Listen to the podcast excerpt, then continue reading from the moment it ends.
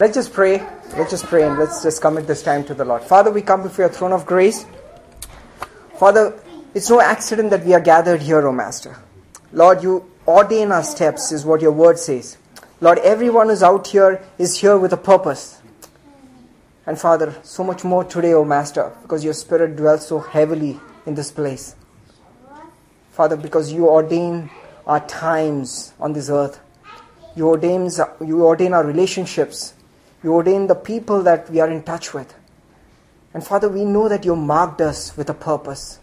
Father, you known us by name. Father, I pray that you will reveal by your Spirit the word that you need to speak to each one of us today, O Master. Lord, even as we share from the word, O Master, Lord, open revelation to us personally, O Jesus. For you are a God of whose voice is like the sound of many waters. Let it become individual to each one of us, O Master. Speak to us. Lord, even as Arun was sharing, this is a time for a miracle for certain people who are at a desperate place in their life. Father, be the miracle worker for them today, O Master. Father, you are here in our midst, O Jesus. For your word says, if a two or three are gathered, I am there. It's your promise, O Jesus. Father, it was the very word of God that you're going to be in our presence. Father, we can sense your presence here, O Lord. Father, bless the speaking of the word. Uh, Holy Spirit, teach us and be the teacher today, O Master. Lord, let your anointing presence be strong in this place. Lord, what's going to arise from this place, O Lord?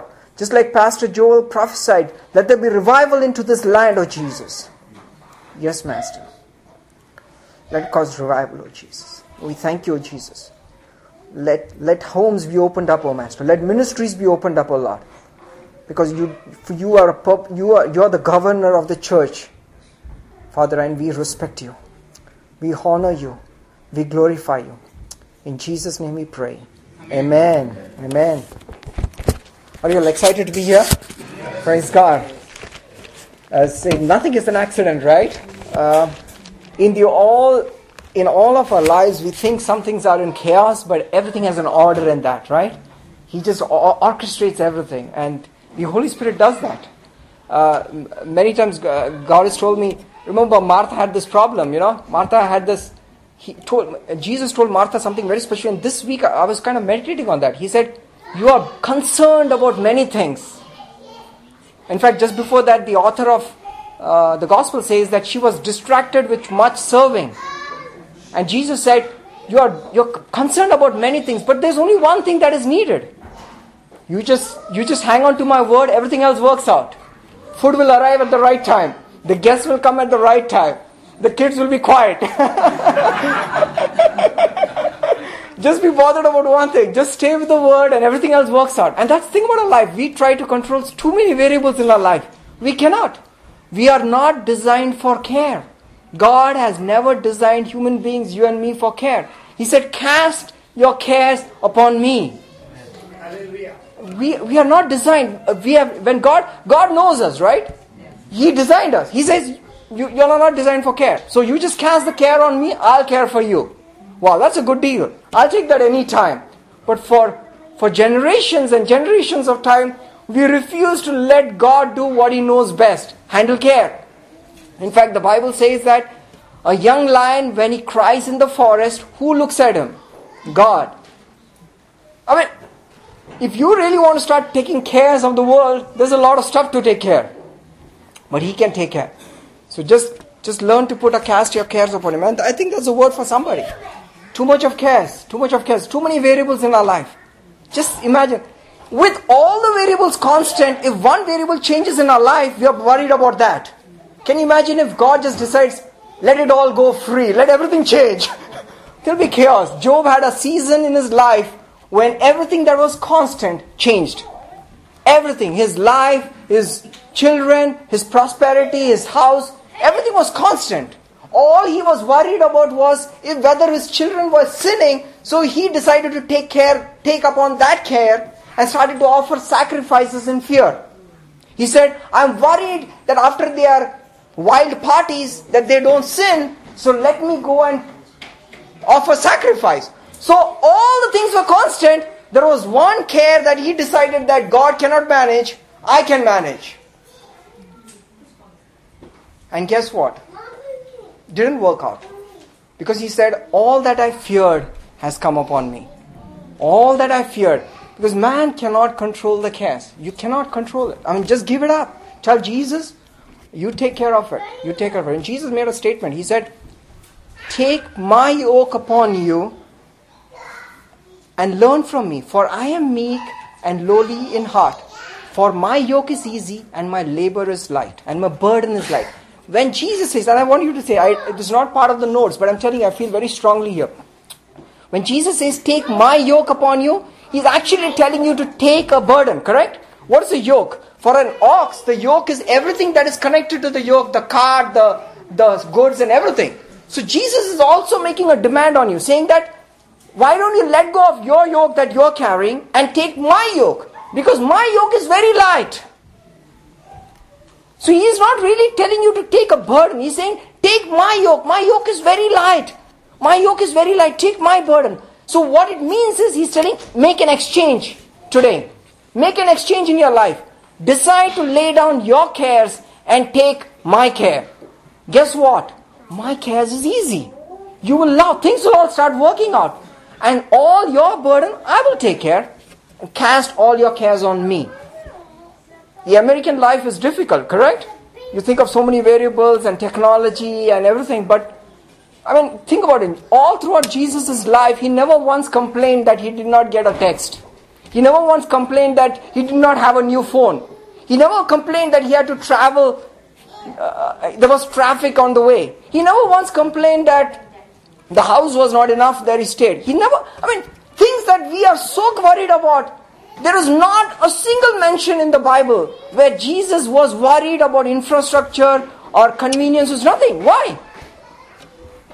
It was taken care. And he wanted a large room in the last day of the Passover. Guess what? He said, Follow the man with the pot, who he goes to ask him that the master needs it. The pot was provided. Once a group of people came to collect temple tax from him. He said, Who should pay the tax? The children or the foreigners? Peter said, The foreigners. But let me not offend them. You go to the sea, cast a, uh, catch a fish, and the first fish that comes up, open the mouth and give it. Start paying your IRS taxes. Can you imagine? A new paradigm shift. We're talking about a new shift. I mean, it was Nothing has changed. There were taxes then, there is taxes now. There's traffic then, there is traffic now. Everything's changed. But that was never a priority for Jesus because he said all these things will be taken care. In fact, I, I just think about it. The more conveniences we have, it's supposed to solve our cares, right? Amazingly, those conveniences have taken a care of its own. I mean, we I did not have Fios, Verizon Fios for one day. I was calling everybody. I called up the manager, the supervisor. I, I was losing my cool. I was like, one day I didn't have internet. One day. Just one day. And I had to, I made a fuss and the guy was angry and, uh, and I've lived many years without the internet. I never missed it. But God is good. I think there's a reason why He's telling us to do that. Cast your cares upon Him. Start learning it. There is no limit to the variables that you want to control if you want to do it. Are you ready to cast your cares on Him? A paradigm shift, 2012, cast your cares on Him. Try living it. Believe me, you cannot make your boss give you a promotion. You'll have tried it, right? Doesn't work. Don't, don't create Ishmaels out of your efforts. Let Isaacs happen to you. Amen? Ishmaels are painful. We live with Ishmaels now. We're still solving the problem of Ishmael. Let Isaacs happen to you. Let the blessing happen to you. Let the favor of God happen to you. Let grace happen to you. Let grace happen to you. Let grace happen to you. Great. I think today's life team is very important, and we, we said in the message that this life team is going to be a transition point. God is telling us to really expand and grow and multiply, but we need to be equipped. We need to meet everybody's needs. And God is raising new leaders as part of our life team. And today would be a time to consecrate them and de- anoint them. But more importantly, there's a message that God is telling us. And nothing is out of miss and out of line with God. Everything has a season and a purpose. Something done before does not work, something done afterwards does not work. But in its time, everything is perfect, right? The Bible says He makes all things beautiful in its time. In its time, you know. Um, And uh, I, I, think, I think we are in a season where God, there is a great explosion of growth that is happening. And God is telling, get your nets ready because the harvest is going to be large and you cannot handle it. And we need leaders who can do it. And God is telling, be ready. And the reason why God is telling this is very powerful. And we'll go to the passage today. And let me title this message as How many of you liked the message last time? Walking in the light? Yeah. That was powerful. That was powerful. Uh, God spoke some powerful things. I'm just, I'm just discovering, we just scratched a very small layer of walking in light. The whole concept, we thought of light as being photons. He's not talking about that light at all. He's talking about the revelation that you have in Christ Jesus regarding everything in your life. And Jesus walked in light. He is expecting, he you walk in light, you will not stumble. You will not stumble. And that's a privilege. And we as believers have never walked in an authority where we can walk in light. And if you have not got that, we can give you the CDs or the cassettes. For that, ask, ask. You can always email me and we'll send. We're trying to upload it and you should be able to get that. But do your own study on light. Every time, look at light in a new perspective in the Bible. Totally different. Walking in light, a new level that we need to walk as believers. But today's message is the God, the God of abundance is also the God of one. The God of abundance is also the God of one. I want you to go to John chapter 6. All good things begin with John. And, and Priya said, Amen.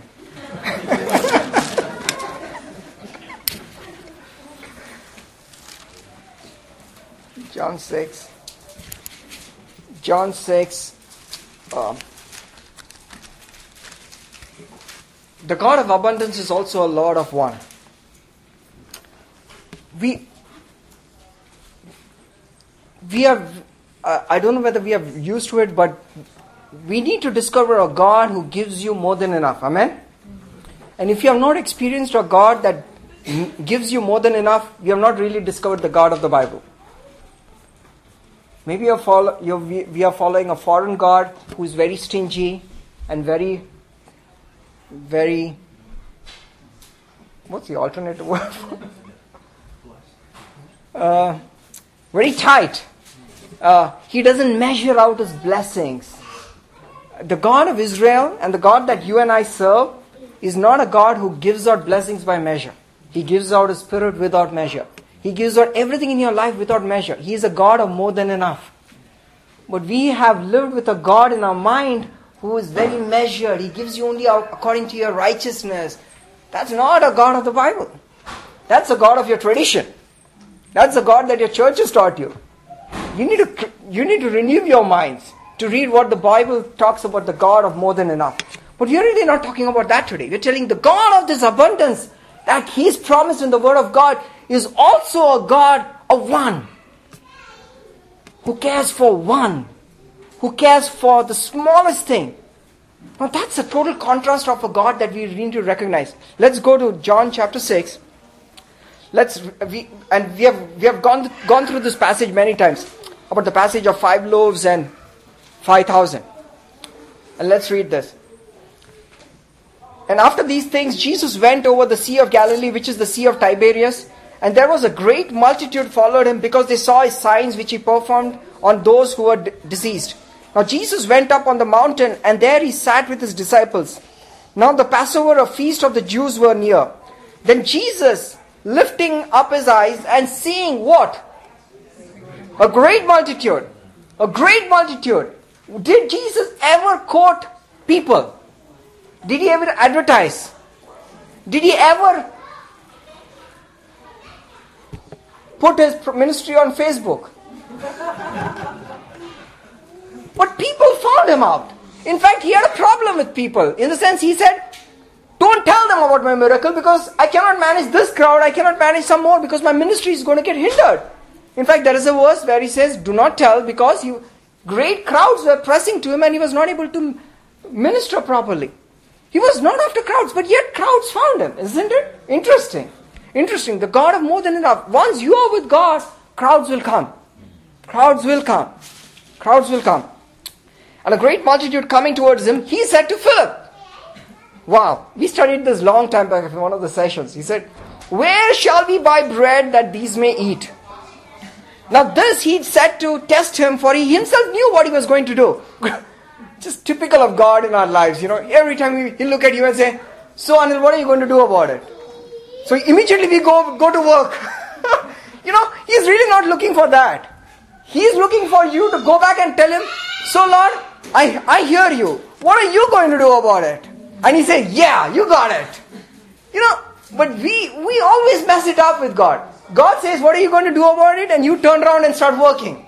He said, You missed it, buddy. Let me try again. Some other situation. Then he'll leave you and come back for a season and he'll say, What are you going to do about it? And you immediately jump and start working. And God, God says, Why can't this guy get it? Why can't he tell me to take care of it? Say, what, so next time when God asks you, What are you going to do about it? You're going to say, What are you going to do about it, God? Hey, see, cast your cares upon Him. Got it? So totally, always, always, you have to get it. You have to, you have to renew our minds from a God that you have learned, which is not the God of Bible. The God of the Bible says, "My strong hand has made for me a salvation." He said, "None of y'all, everyone goofed up. Nobody's following the law. Everybody's messed up. I'm going to create my own salvation. I'm going to send my me, myself, come down to earth. Me become as a son, die, and I will believe and I'll have faith, and I want you." To, Totally. You just just believe that I have taken care of everything. And you say that is that is that looks too easy. He's telling you to do the easy part, but for generations and generations we refuse to do the easy part. Now Philip, classic case. Where do we buy bread that these may eat? Now interesting. Uh, Jesus picked up Philip because Philip knows the locality. Bethsaida is close to this place where the miracle is happening. So he's talking about a guy who knows the knows the roots, right? So it's almost, it's so much more easy for Philip to lean on his understanding than for him to ask Judas, what, where do we get food? He will immediately say, I don't know, where do you think we get food? But Philip knew the place. So Philip's answer was, 200 denarii worth of bread is not sufficient for them, then each one of them will have a little. So he totally went off the geography and started going into the ministry of Judas. Now, Judas should have got up and said, hey, hey, hey, hold it, Baradi. No, that's my department. I'll take care of the money. You just tell where to get the bread. So, Philip is answering Judas's question. Stop answering other people's questions, right? do your ministry, right? Just worried about what God has called you to do, right? Your ministry is tell Jesus where to get bread. You don't tell Jesus where to buy the bread. Just tell him where to get the bread. Don't tell Jesus how, where the money is going to come from. Let him ask Judas about the money. Because Judas will need to walk in that anointing, correct? To believe that the money is enough, correct? All this Philip has to say is, I know the locality, this is the place you can get bread. And Jesus was like, Great is your faith, because I know that there is not enough bread in that place, but you believe that I can get bread from there, you got faith. No, he blew it. Now Philip answered and said, 200 denarii. One of his disciples, Andrew, Simon Peter's brother, said to him, What was the response? There is a lad here who has five loaves, barley loaves, and two small fish. But what are these among so many? The answer almost looks similar, correct? There is not enough money, there's not enough fish. But there's a difference in Philip's and Andrew's perspective. What is the difference?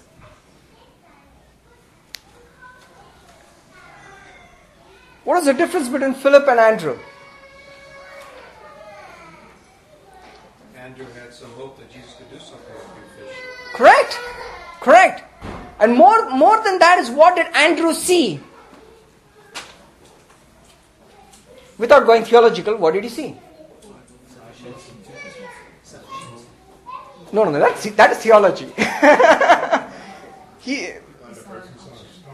what did he see?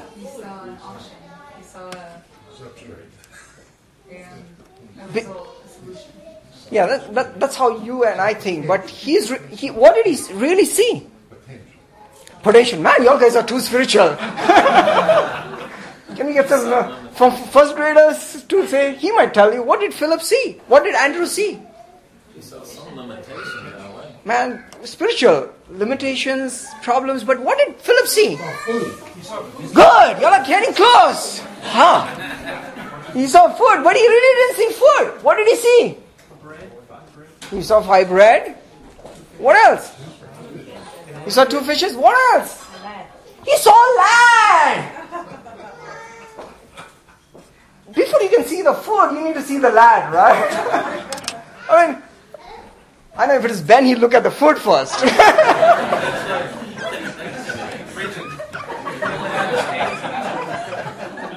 I couldn't pass that on.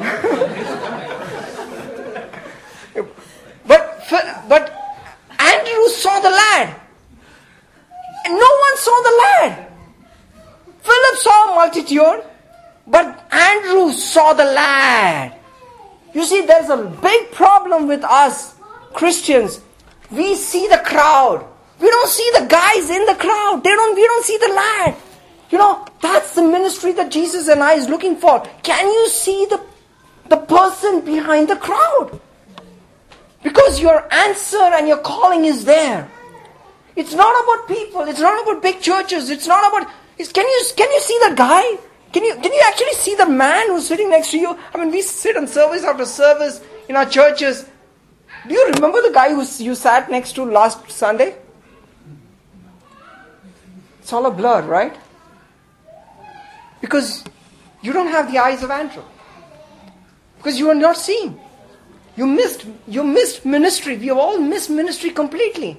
And Jesus is saying, Andrew saw the lad. He saw the lad because the lad had the solution.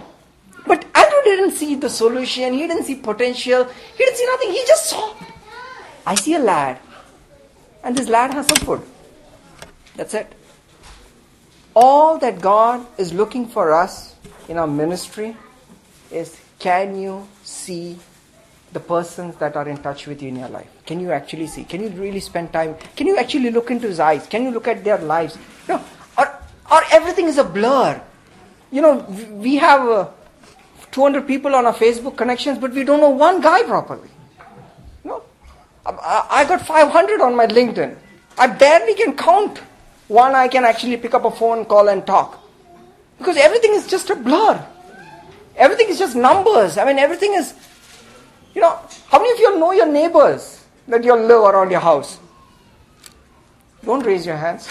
you know, how, sometimes it's so surprising. Sometimes in a life team, do you know the kid names of the kids of your friends? We don't know. Because we don't see the lad in the multitude.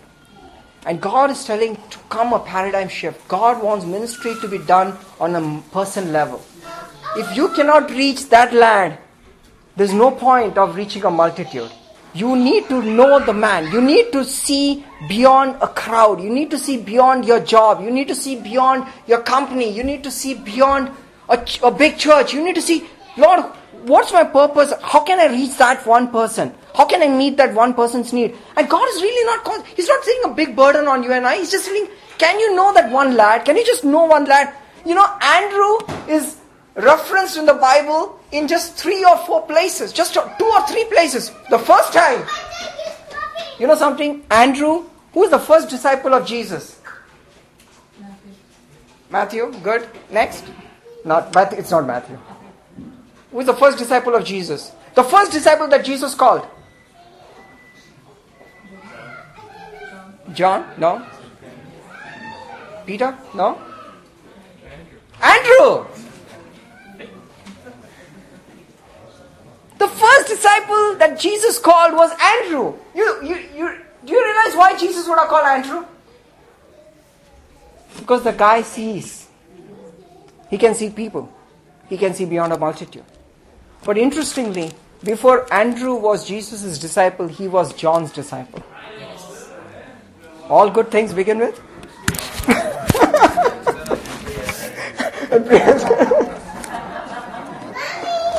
okay, I want you to go to John chapter John chapter 1 verse 35.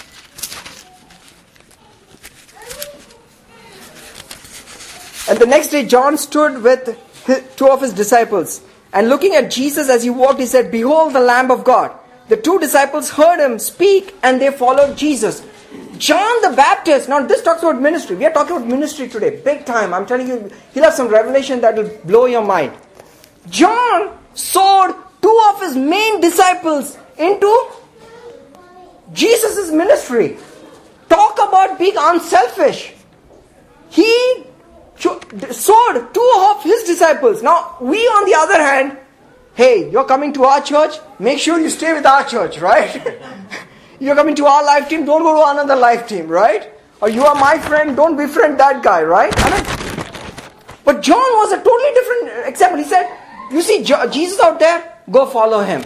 And these two guys followed him, and Andrew was one of them. And what did Andrew do after he met Jesus?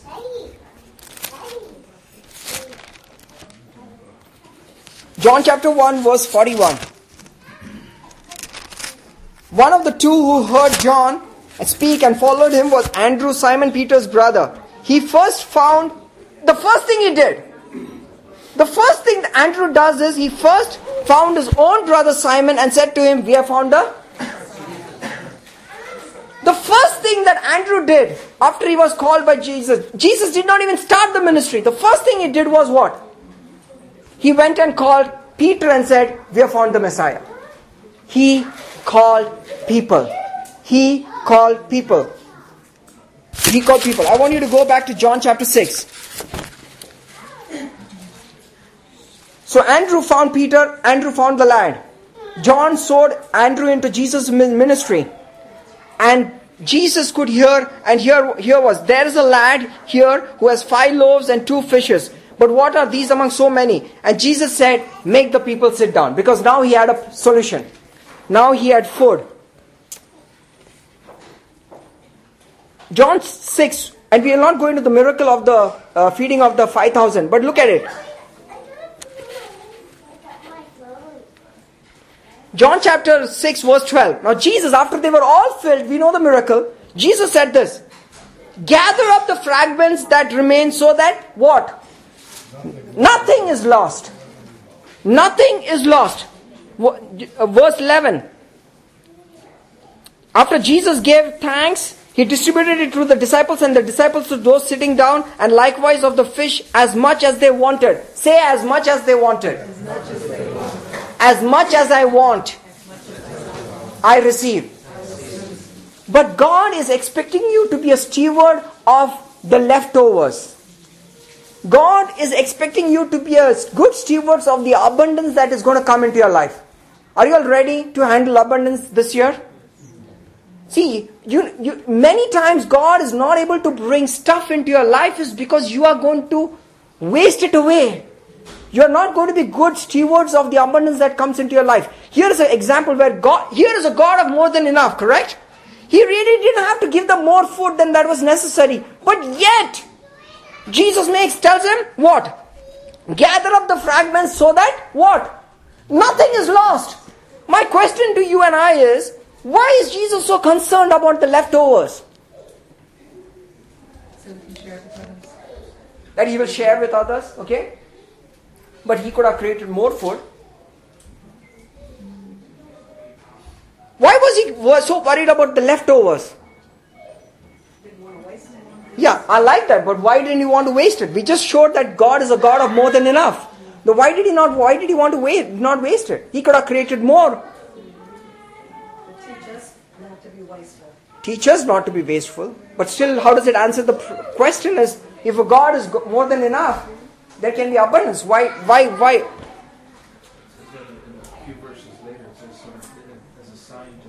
Correct. There were two reasons that he did that. Remember, the miracle was never noticed until until the baskets were gathered. Why? Because the miracle happened not as a heap. The miracle happened as they were passing out. That's how ministry is prosperous. The ministry does not prosper. God does not just exalt one person and just exalts it. God multiplies true ministry in the breaking of bread in your giving in. It just explodes. You won't even realize that church has grown. Your life team has grown. Your ministry has grown. Your influence has grown until you start gathering your leftovers and you say, Boy, that's a whole lot of people. that has been touched by my life. Amen? Amen? That's when they realize and says, wow, this is from the five loaves. Let me, let me ask you a question.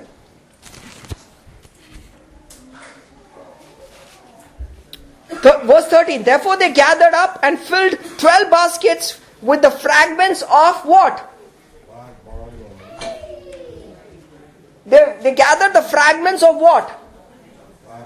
Of five barley loaves. Is that correct? Isn't these the fragments of the 50,000 loaves? Isn't it? Is this the fragments of the five bar- barley loaves or is it the fragments of the 50,000 loaves? How is it the fragments of the five loaves? Good question. Good answer. You would wonder that these are the actually these were the fragments of the loaves that multiplied, correct? Because each one, because they had the problem then as we have it today. I don't want the edges. you notice that they didn't gather up uh, leftover fish. People like meat then, they like meat now. They will eat the bone and the fish and the scale and everything. I mean, like Stan, you know. everything. You know, nothing is left. But, you know, vegetables, there'll be stuff left. You know, bread, there'll be stuff left. But meat, nothing left. You know, nothing left. But there is leftovers of the bread. Why? But there's two reasons. First, to prove the miracle. Second, God's attitude towards things and people are the same. God's attitude towards things and people are the same. He values every one of them. Because if he was wasteful with all the rest, what does it show of a character of a God who does not care for individuals but is worried about multitudes? What does he talk? What, what, where, where is the potential for you and I to stand when there are more talented people, there are more great people, there are more uh, greater churches, there are greater teams, there are greater family members, there are more exalted. What, where does that give you a chance? When he says, I care of every leftover, every person, I don't want to lose one. Because the God of abundance is a God of one. He wants to go after you. He cares for you. He, he, he might have a billion people as the sands of the sea. He might have a billion stars that He's created, but He still knows you by name. He still knows you. He still knows you. Let me give you an example to so encourage you. I want you to Luke chapter.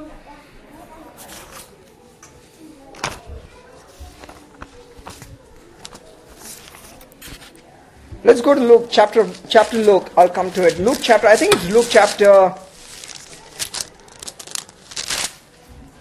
Luke chapter 3. I want you, all of you all to go to that chapter. It'll just encourage you so much. Luke chapter 3, verse 1. Somebody can read that loud? Now in the fifteenth year of of Tiberius Caesar, Pontius Pilate being governor of Judea, Herod be- being tetrarch of Galilee, his brother Philip tetrarch of Iturea, and the region of Trachoni- Trachonitis, and Lysanias tetrarch of Abilene, while Annas and Caiaphas were high priests, the word of God came to John the son of Zacharias in the wilderness. Wow! Do you get that? Did you get that? Let me break it down for you. In the 15th year of Tiberius Caesar, Pontius Pilate was the governor of Judea. Herod was the tetrarch of Galilee. Philip was the tetrarch of Iturea. Ananias and Caiaphas were the high priest. The word of God came to John in the wilderness. The word of God will seek you out, brothers and sisters. He will, he will bypass emperors, palaces, kings, high priests, uh, governors, everybody to find you in your wilderness and reach you. He will bypass everybody. The word of God did not go to Caesar. The word of God did not go to Pilate. The word of God did not go to the high priest in Jerusalem. Ananias and Caiaphas did not go to the governors. He did not go to the king of Israel, Herod. He did not go to anybody. The word found its way to a man that was seeking. He found a way. Because He's a God of one. He's not, he's not impressed by Rome and all its glory.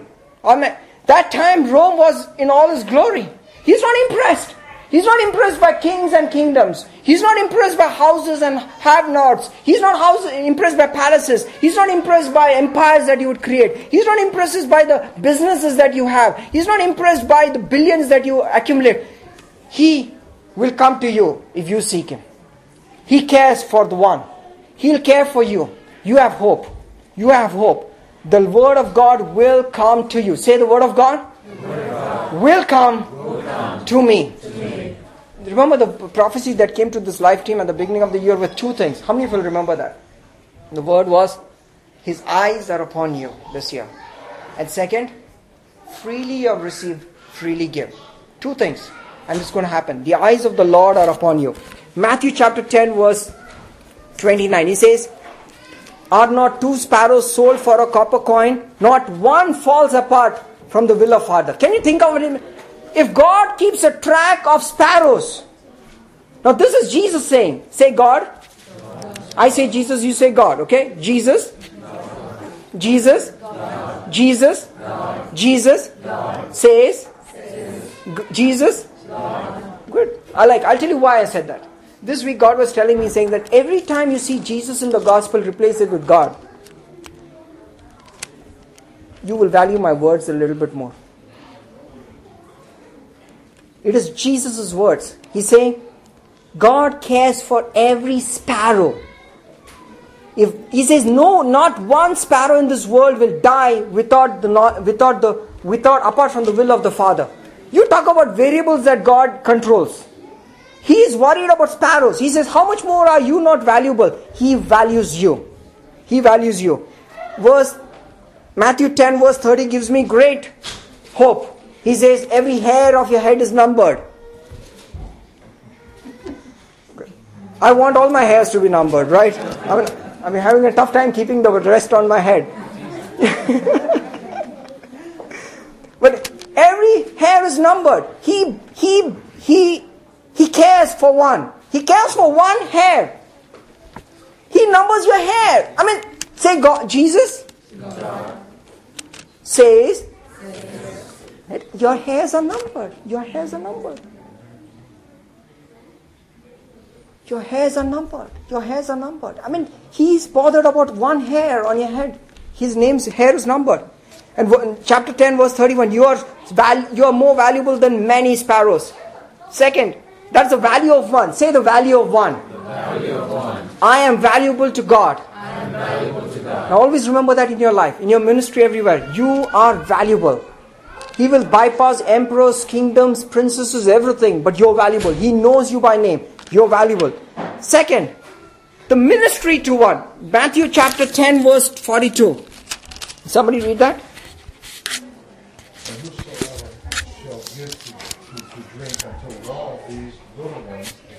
Water, only in the name of the disciple, verily I say unto you, he shall in no wise lose his reward. Correct. If you give, Jesus says, if you give one cup of water to one of my disciples, say one, one, you will not lose your reward. Now, just look at the potential. Now, you talk about if you're smart and you can, you value the reward that God exists and that in heaven you're going to get a reward and you're smart and you recognize that and you want to maximize your reward out here, correct? He says, you give a cup of water. He doesn't even say ordinary water, cold water. Just give a cup of cold water to one. Say one. one. You will not lose a reward. He is concerned about ministry to even one disciple. He values it. He values ministry to even just one disciple. Then Matthew chapter 12 verse 12, he says, if one sheep falls into the pit, the shepherd will leave the others and go after him. Ministry to one. You say, no, no, but everybody is great in my life team, or everybody is great in my relationship, or everybody that God has put in your life uh, that you are accountable for is doing well.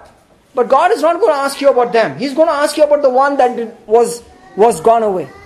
Because He wants to know, He wants to not lose even one. Why? Because He has the same attitude about that as He has about with everything. He cares about sparrows. He, do you think He's not going to care about people? He's going to care about you and I. And he's, he's going to care about the people that he's put you stewards over. He, you are responsible. And you say, no, no, I'm not in ministry. I don't want to get into ministry after this message. but check out the potential of rewards. He says, if you give one of my little ones a cup of water, just check it out what I'm going to do because I care so much. Do you, in, in corporate ladders, in politics, you, have, you run to, you always want to do what pleases and matters to the boss the best, correct? You don't want to do the things that he doesn't bother about. But the things that matter to him most, you like to be good at that, right? That's how it is. It's natural. Do you want to do you want to do things that matter to the King of Kings? He says, "Take care of my one. Take care of my one. Ministry of one. The responsibility of one." John chapter 17, verse 12. Jesus lived by the same things that he called about. John chapter 17, verse 12.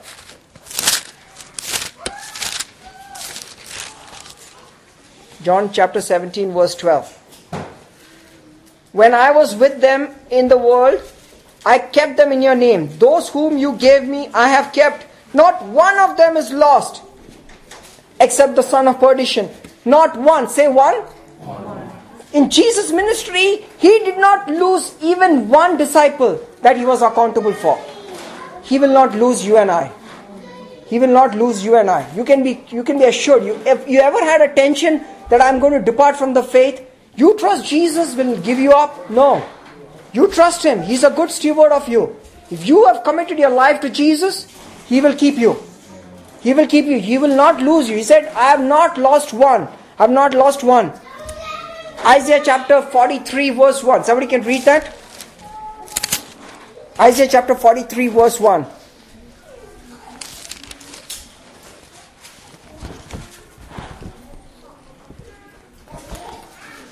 thus says the Lord, the Lord who created you, O Jacob, and he formed you, O Israel. Fear not, for I have redeemed you.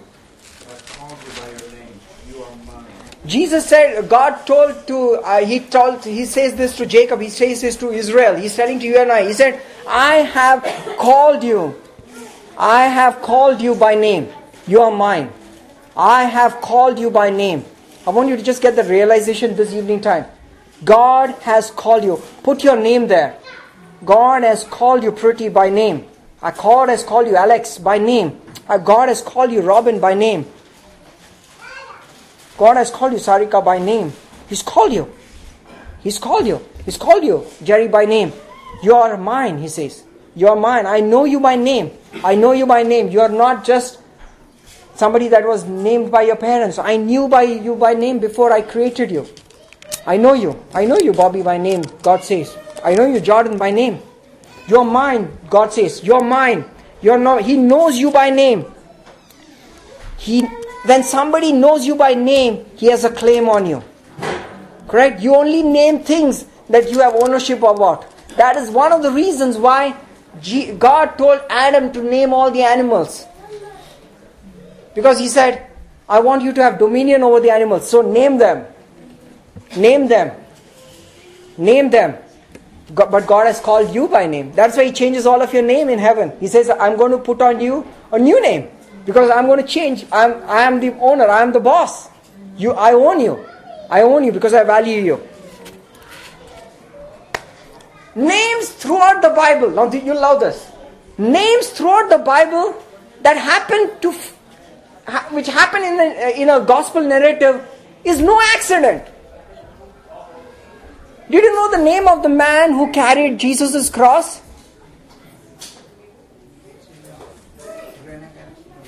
Uh, what is the name of uh, uncle? What is the name? Simeon. The name of the man who carried Jesus' cross was Simon. Do you know his son's name? How do you all know that? She's smart. Do you know the son's, the children's name of Simon, the one who carried his cross? How do you know that? How many of you knew that this, the names of their sons are in the Bible? Rufus and Alexander. Now, why would the gospel narrative put the names of the children of the, of the man who carried the cross of Jesus? Because very, very likely that they became believers and they were part of the church. Right? In fact, uh, Paul talks about a Rufus in uh, Romans chapter 16. Could be the same Rufus, could be somebody else, but it says that you matter. So, in the throng of Jesus going into his death, the throng of all Jerusalem, God made a point to say, not that guy's name, not his son's name. Why? How many of you know Rufus and Alexander? But God knows them. It is there for us, and 2000 years later, we are still talking about a Simon and a Rufus and an Alexander.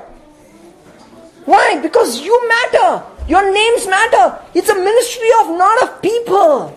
And you need to get you need to get this. We have look you have to start looking at ministry beyond, oh, I just need to have a big church. I just need to have a if I'm not if I don't have a big church, then I'm not successful. If I don't have a great ministry, I'm not successful. No, who cares? Can you reach a Simon Peter? Can you connect a Simon Peter to his source? Andrew had did only two things. He connected Simon Peter to Jesus and he brought a lad to Jesus. And we still talk about Andrew. Do you want to have a ministry of Andrew? Because when the loaves are counted, it will still be accounted to the five, not the 50,000. Let me repeat. And I want you to get this. I, I don't know whether you're missing it. When the loaves are counted in the end of time, it will still be accounted to the five barley loaves of that lad, not to the 50,000 who partake of it. It is still called the barley loaves of the lad, not of Andrew, not of Philip, not of anybody, of the man who gave it. Ministry matters. Can you imagine if that lad was not discovered by Andrew? His reward in eternity would have been lost. Because he had the potential, but nobody connected him to the source. Can you connect people to their source? The source is Jesus. Just connect them. You just walk out. Let them. Let, Jesus handle them. Don't worry about discipling them in terms of, you know, oh, they need to know the right doctrine. Yes, there's a, there's a level of responsibility that you and I have to teach. But beyond that, let that not hinder you from not even taking the first step of connecting them. Go and call the Simon Peter. Tell him you found the Messiah. Let Simon Peter handle his relationship with God. Amen? Can you do the ministry of Andrew? Ministry of Andrew is not difficult. Just talk to the guy that who is known. Social networking. I was telling some couples when we were looking for life teams. And they're telling that Jesus was the first Facebook user. The way he called people was people that he knew. Uh, Andrew was one of the disciples of John that Jesus knew. Andrew went and called Peter because Peter was on Andrew's Facebook. And then uh, uh, Nathaniel and Philip happened to be from Bethsaida, from the same town as Philip and Andrew. I'm sure they were also on the Facebook. James and John happened to be partners in the business which P- Peter and Andrew were.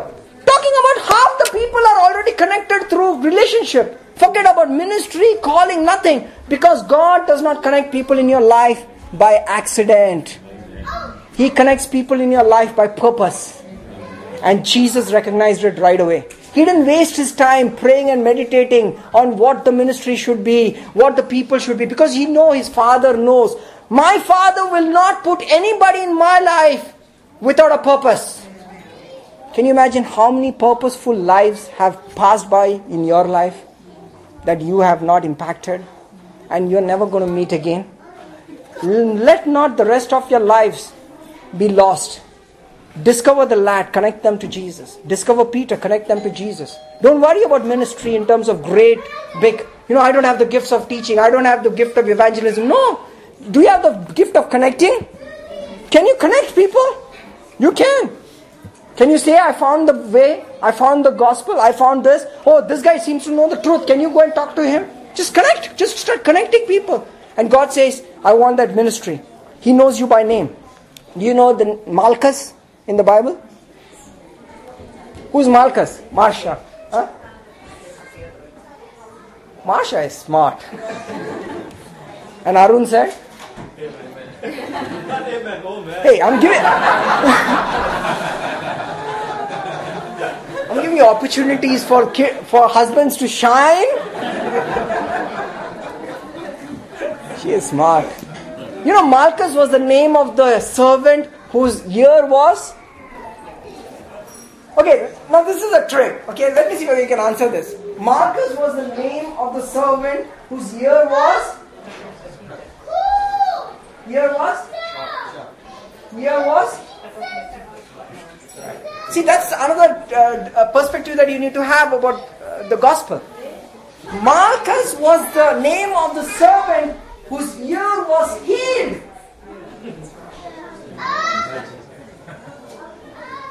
See, because we have a picture of the troubles in life, right? Oh, he lost an ear. Man, he got a ear. He lost a dirty ear and got a great new brand looking baby ear. You start looking at ministry totally differently. Do you have a gospel of depression and sadness and sickness? Do you have, do, do you write a book every time somebody dies? You know, do you write a book every time you go through trouble? No, no, no. God is God, God is glorified to an extent of your endurance, but God is looking for greater works. He wants to know, be known as a God who healed Malchus, not the man who was cut off, right? The man who was healed. God wants you to do great works. And are you ready for great works? You're ready for great works. He wants you to do great works. Malchus. Why do you think the name Malchus is written out there? Jordan, you got it. He is valued. Marcus was valued. He was just one of the servants that Peter chopped off. Now Peter is thinking, why did I chop off the guy? This guy's name is there for eternity. Throughout eternity, we all know Malchus. And when you go to heaven, you'll know Malchus. We'll all seek out Malchus. And we'll, we'll know the rest of the story. And how he became a believer and how he became a uh, stuff like. Do you think his life is not changed when he saw ear lying down and was connected back up? You think his life was not changed? You boy, his life would have been changed. But his name was there. Not just one miracle, miracle with a name. There are going to be miracles with a name in your life, and they're around you. God is God told Moses, I know you by name. The word of God will bypass kingdoms. The word of God will seek you out. The word of God knows you. The Bible, the God's promise to you is the eyes of the Lord are, oh wow, this is great. If you can write it down, I don't have time to expound. Zechariah chapter 4, verse 10. Ze- Zechariah chapter 4, uh, sorry, uh, uh, Se- Second Chronicles chapter 16, verse 9. It says, and you all know this verse the eyes of the Lord run to and fro, seeking those on whose behalf he will show himself strong. The eyes of the Lord are scanning through multitudes and people scanning to see who is who is willing to give me a chance to prove, prove myself strong. Look at the verse. The verse doesn't say who is strong who is holy who is righteous. The eyes of the lord are looking for people who who can showcase god's strength who gives him the ability to show off. That's why Peter Paul said, I had certain infirmities in life, but I rejoice in for infirmities because in my in my weakness I'm made strong. Not because I'm going to stay in my weakness, because God is going to do a miracle and I can glorify Him. So he says, I'm looking for people. Are you weak? Are you, are you, are you, do you need a miracle? You are a candidate for the eyes of God. And the Bible says, when you reach heaven, the throne room of God is surrounded by creatures who have eyes all over. What do you think those eyes are for? The eyes are for looking for people who want to make God strong on their behalf. Amen. The eyes are of God are for a purpose. It is wandering to and fro, and we don't have the- we don't have time to go into lessons, but it is deep. There are spirits. There are seven spirits in the earth that God has sent. Seven spirits. Zechariah 4 chapter, you go and break it down. Seven spirits and two anointed cherubs that stand guard over the earth. And these seven spirits scan the earth day in and day out to see who will give God a chance to show himself strong. They're scanning the earth. Don't be lost in the multitude. See, see, see that God is seeking you out. So you are not lost. So don't ever count yourself as part of a crowd.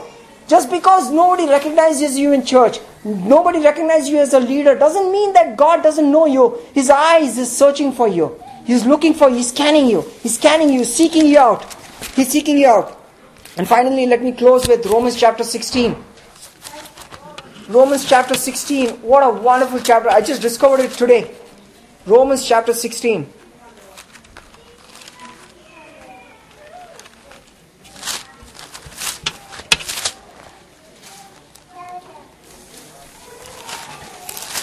Romans chapter 16 is a is a chapter full of life teams. Say life teams.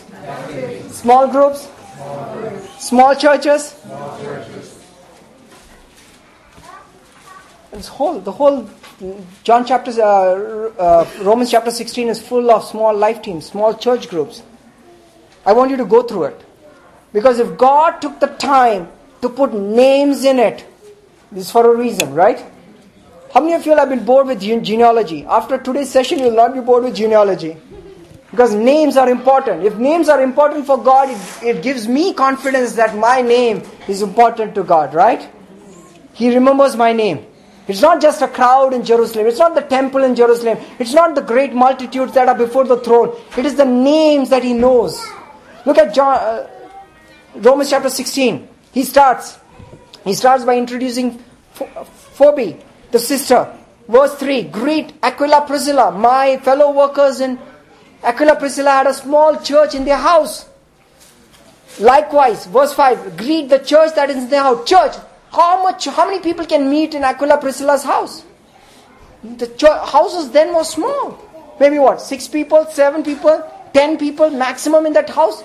And Paul calls it a church. He said, Greet the church in Aquila and Priscilla's house. Greet it. Then go back. Verse 6 Greet Mary, who labored much for us. Verse 7 Greet Andronicus and Junia, who are of among the apostles who are in Christ before me. Greet Amplias, my beloved in the Lord. Greet Urbanus, my fellow worker in Christ, and Stachys is my beloved. Greet Apelles, approved in Christ. Greet those who are of the household, those of Aristobulus. In fact, the word household is in italics in your Bible, correct? Because ital- household was put in by the translators. What it means is greet everybody who is associated with that brother. That means he had his own small church, small group. Greet Herodion, my countrymen. Greet those who are of Na- Narcissus, who's in the Lord. Another group. Greet Tri- Tryphenia and Tryphosa, who's labored in the Lord. Greet the beloved Persis, who labored much. Greet Rufus. Rufus? We talked about Rufus. Maybe the same Rufus. Who knows? Chosen in the Lord, his mother and mine. Greet Asyncritus. Sounds like botanical names now. Phlegon, Hermes, Patrobas, Hermes, and the brethren who are with them. What is it? Brethren who are with them? Again, they had a small group. So it was not that one big Roman church that Paul was writing to. He was writing this letter to small house groups all over. He's telling, greet them, greet them. And he doesn't miss their names. He knows their names. Paul knows their names. and Paul was the greatest minister. He knew people's names. Why? Because Jesus knew people's names. When you stop knowing the names of the people, you have grown too big. I know it is politically inconvenient, but when you have grown, when you don't know the names of the people, you've grown too big. You need to have a place where people know your names. You minister elsewhere. They were part of the congregation of the great church. In fact, the, he closes by saying, The churches of Christ greet you. Because there is not one church. These are all churches of Christ. He says, They all greet you, but I know you by name. I know you by name. And God wants to exalt you. God wants you to connect. God values your ministry on a one to one basis. And do not underestimate it. The enemy is a deceiver. He thinks that you will only be successful if you can minister to many. It's a lie. Jesus, in his lifetime, ministered to 72 to 120 disciples only. That's it. Disciples. The great increase happened after Pentecost. Would Jesus never have the insecurity about his ministry? Never. Why should you and I? Just be responsible to that one in your life. Be responsible. God will connect you with more. He will do it. I'm telling you, there is so much revelation in this. There's so much revelation in what God is telling us. We will multiply. We'll do great things right now. God is going to do incredible things. And this is so. This is a chapter, as he said, this is a chapter of life changing. This is a chapter of the Church of Jesus Christ. This is, this is the only way the Church of Jesus Christ will grow in all the earth. As small groups, as peoples that you're connected with and have influence over. They're never going to. In fact, there was a, I, I, attended a message once, and the man uh, asked. He said, "How many of you all came to know Jesus because of reading a book?" Now, this was a crowd of about, uh, I would say, about fifty, uh, maybe about six thousand people. How many of you came to know Jesus because you read a book? Maybe there were like six hands or seven hands. How many of you all uh, came to Jesus because you uh, saw a TV program? There is even less. He said, How many of you all came to Jesus because somebody told you? The vast majority in the in the in the audience conference hall lifted up their hands. The greatest way of impact with the gospel is one to one. And the enemy hates for you to have that revelation because he values one. Go and call a Peter. Go and call a lad and connect them to the source that is Jesus. Connect them to the source. And finally, Zechariah chapter 4, verse 10 says, Do not despise the day of small things.